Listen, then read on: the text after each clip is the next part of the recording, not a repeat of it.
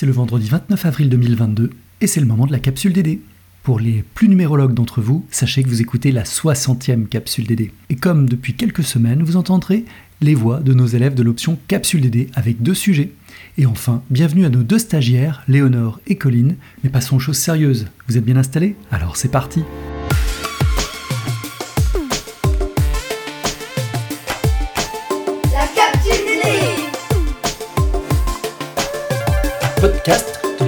du développement durable d'Unilassal.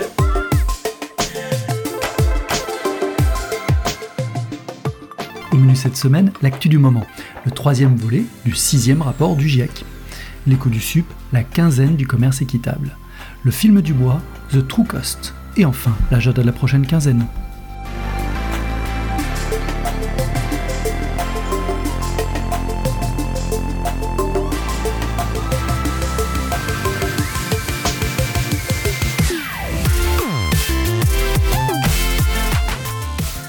Cette année, pas l'année prochaine.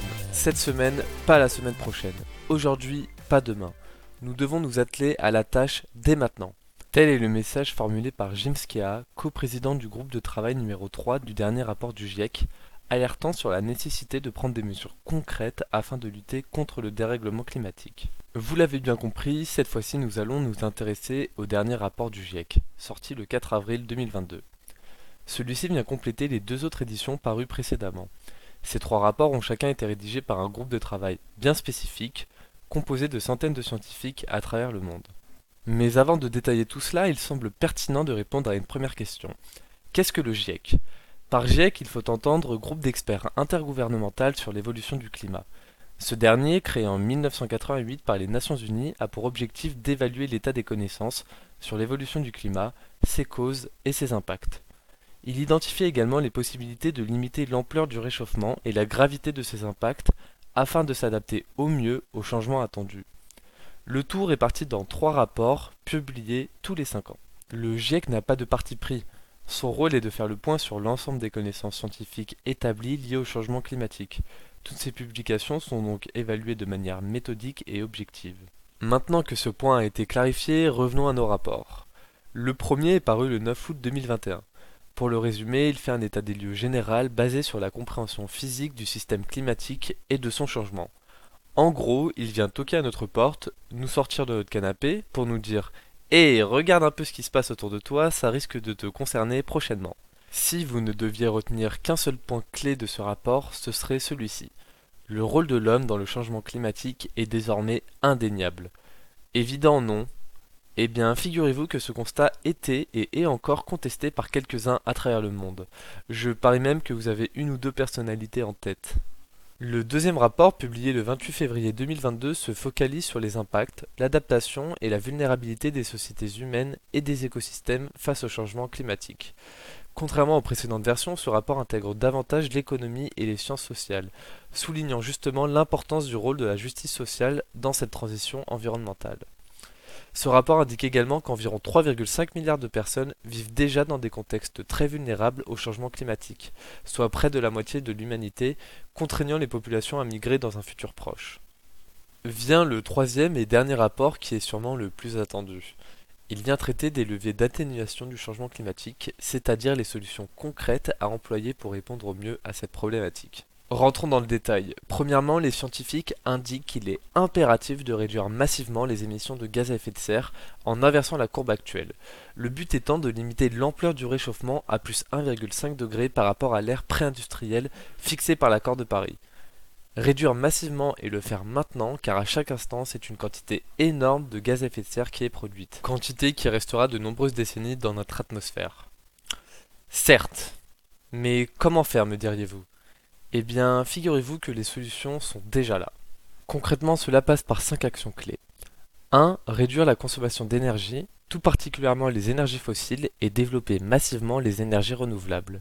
2. Limiter les importations alimentaires et réduire sa consommation de viande. 3. Réduire la voiture individuelle. 4. Éviter systématiquement l'usage de l'avion. 5. Mettre en place des politiques urbaines adéquates. Adopter un modèle plus sobre en changeant nos modes de vie et de consommation permettrait de réduire les émissions de 40% à 70% d'ici 2050. Agir à une échelle individuelle peut donc avoir un réel impact, ne serait-ce que pour inciter les entreprises et les politiques à se saisir du sujet. Pour compléter ces propos, voici un extrait en anglais du discours d'Antonio Guterres, secrétaire général des Nations Unies, proclamé lors de la sortie du troisième rapport du GIEC. Today's report is focused on mitigation, cutting emissions. It sets out viable, financially sound options in every sector that can keep the possibility of limiting warming to 1.5 degrees alive. First and foremost, we must triple the speed of the shift to renewable energy. And that means moving investments and subsidies from fossil fuels to renewables now. In most cases, renewables are already far cheaper it means governments ending the funding of coal, not just abroad, but at home. And it means climate coalitions made up of developed countries, multilateral development banks, private financial institutions, and corporations with adequate technologies supporting major econo- emerging economies in making this shift. It means protecting forests and ecosystems as powerful climate solutions. It means rapid progress in reducing methane emissions and it means implementing the pledges made in Paris and Glasgow. Pour conclure, il est désormais urgent d'agir, le plus vite possible, à grande échelle et systématiquement dans l'ensemble des secteurs. Les solutions existent déjà, et les appliquer coûtera moins cher que de ne rien faire.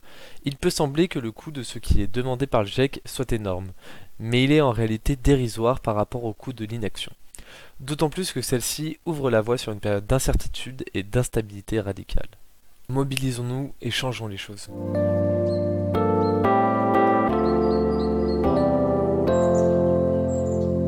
Depuis plus de 40 ans, le commerce équitable propose de réduire les inégalités sociales et environnementales engendrées par le commerce conventionnel. Outil de la transition écologique et solidaire, le commerce équitable garantit aux producteurs des prix stables et rémunérateurs pour vivre dignement de leur travail et adopter euh, des modes de production respectueux de l'environnement. En 2001, les membres de Commerce Équitable France, collectif de concertation et de représentation des acteurs français de commerce équitable, initient la quinzaine du commerce équitable, une période clé du calendrier de la consommation responsable.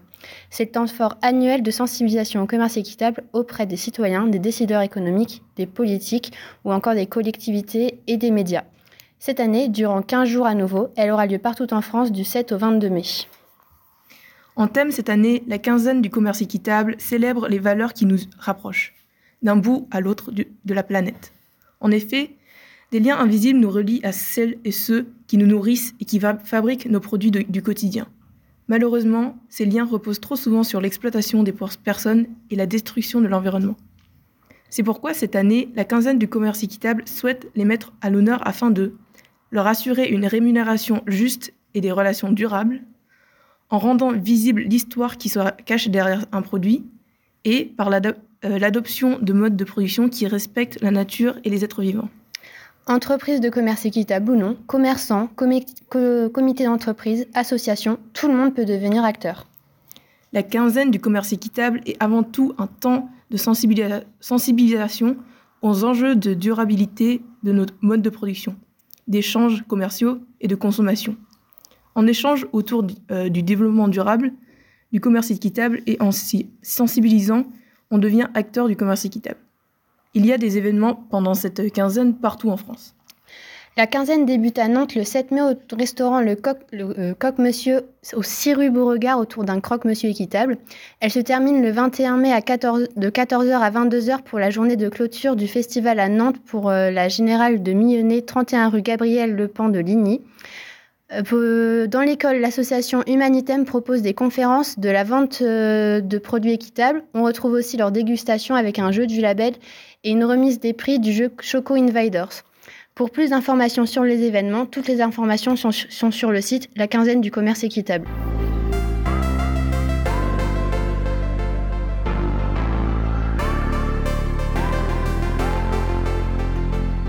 Saviez-vous que l'industrie du vêtement était la deuxième industrie la plus polluante du monde? Connaissez-vous réellement les conditions de production de vos vêtements? Après avoir vu le film The True Cost, vous verrez sûrement d'un autre œil les grandes enseignes du prêt-à-porter du type H&M ou Zara. The True Cost nous plonge dans cet univers si peu connu qu'est celui de la mode, à travers les conditions désastreuses dans lesquelles sont fabriqués les vêtements. Si le fait d'acheter un petit haut à 5 euros chez H&M vous paraît anodin, l'impact sur la vie des gens qui l'ont fabriqué se fait à un prix beaucoup moins symbolique. The True Cost, c'est donc une invitation à découvrir l'envers du décor, à découvrir le vrai coût de nos vêtements.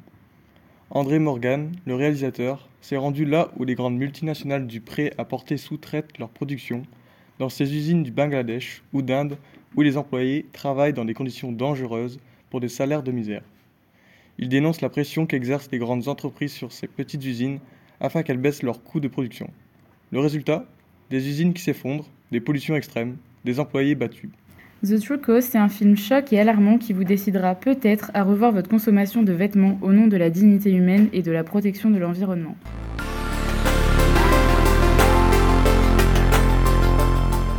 Et l'agenda de la prochaine quinzaine. Les beaux jours reviennent, c'est l'occasion de ressortir son vélo du garage. Pour vous aider, tous les campus du NIASAL se mobilisent pour participer à un défi national, le challenge de Mai à vélo. Le principe est simple, faire le plus de kilomètres à vélo entre le 1er et le 31 mai. Que ce soit en allant au travail ou pour une petite balade le week-end, chaque kilomètre compte.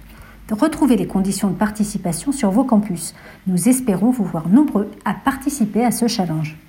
Du 29 avril au 15 mai aura lieu la première édition du festival Les Anthropocènes à Évreux dans l'Eure. Au programme, spectacles pluridisciplinaires, ateliers, conférences, rencontres, films et immersions en forêt.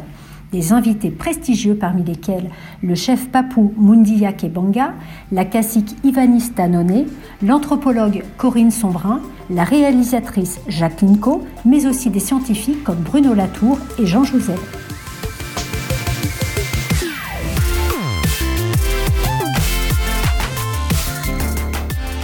Et voilà, la capsule DD d'Unilassal, c'est fini pour aujourd'hui. On espère que ça vous a plu. N'hésitez pas à nous partager vos courriers enthousiastes, vos propositions de thèmes et vos suggestions d'amélioration à l'adresse capsuledd.unilassal.fr.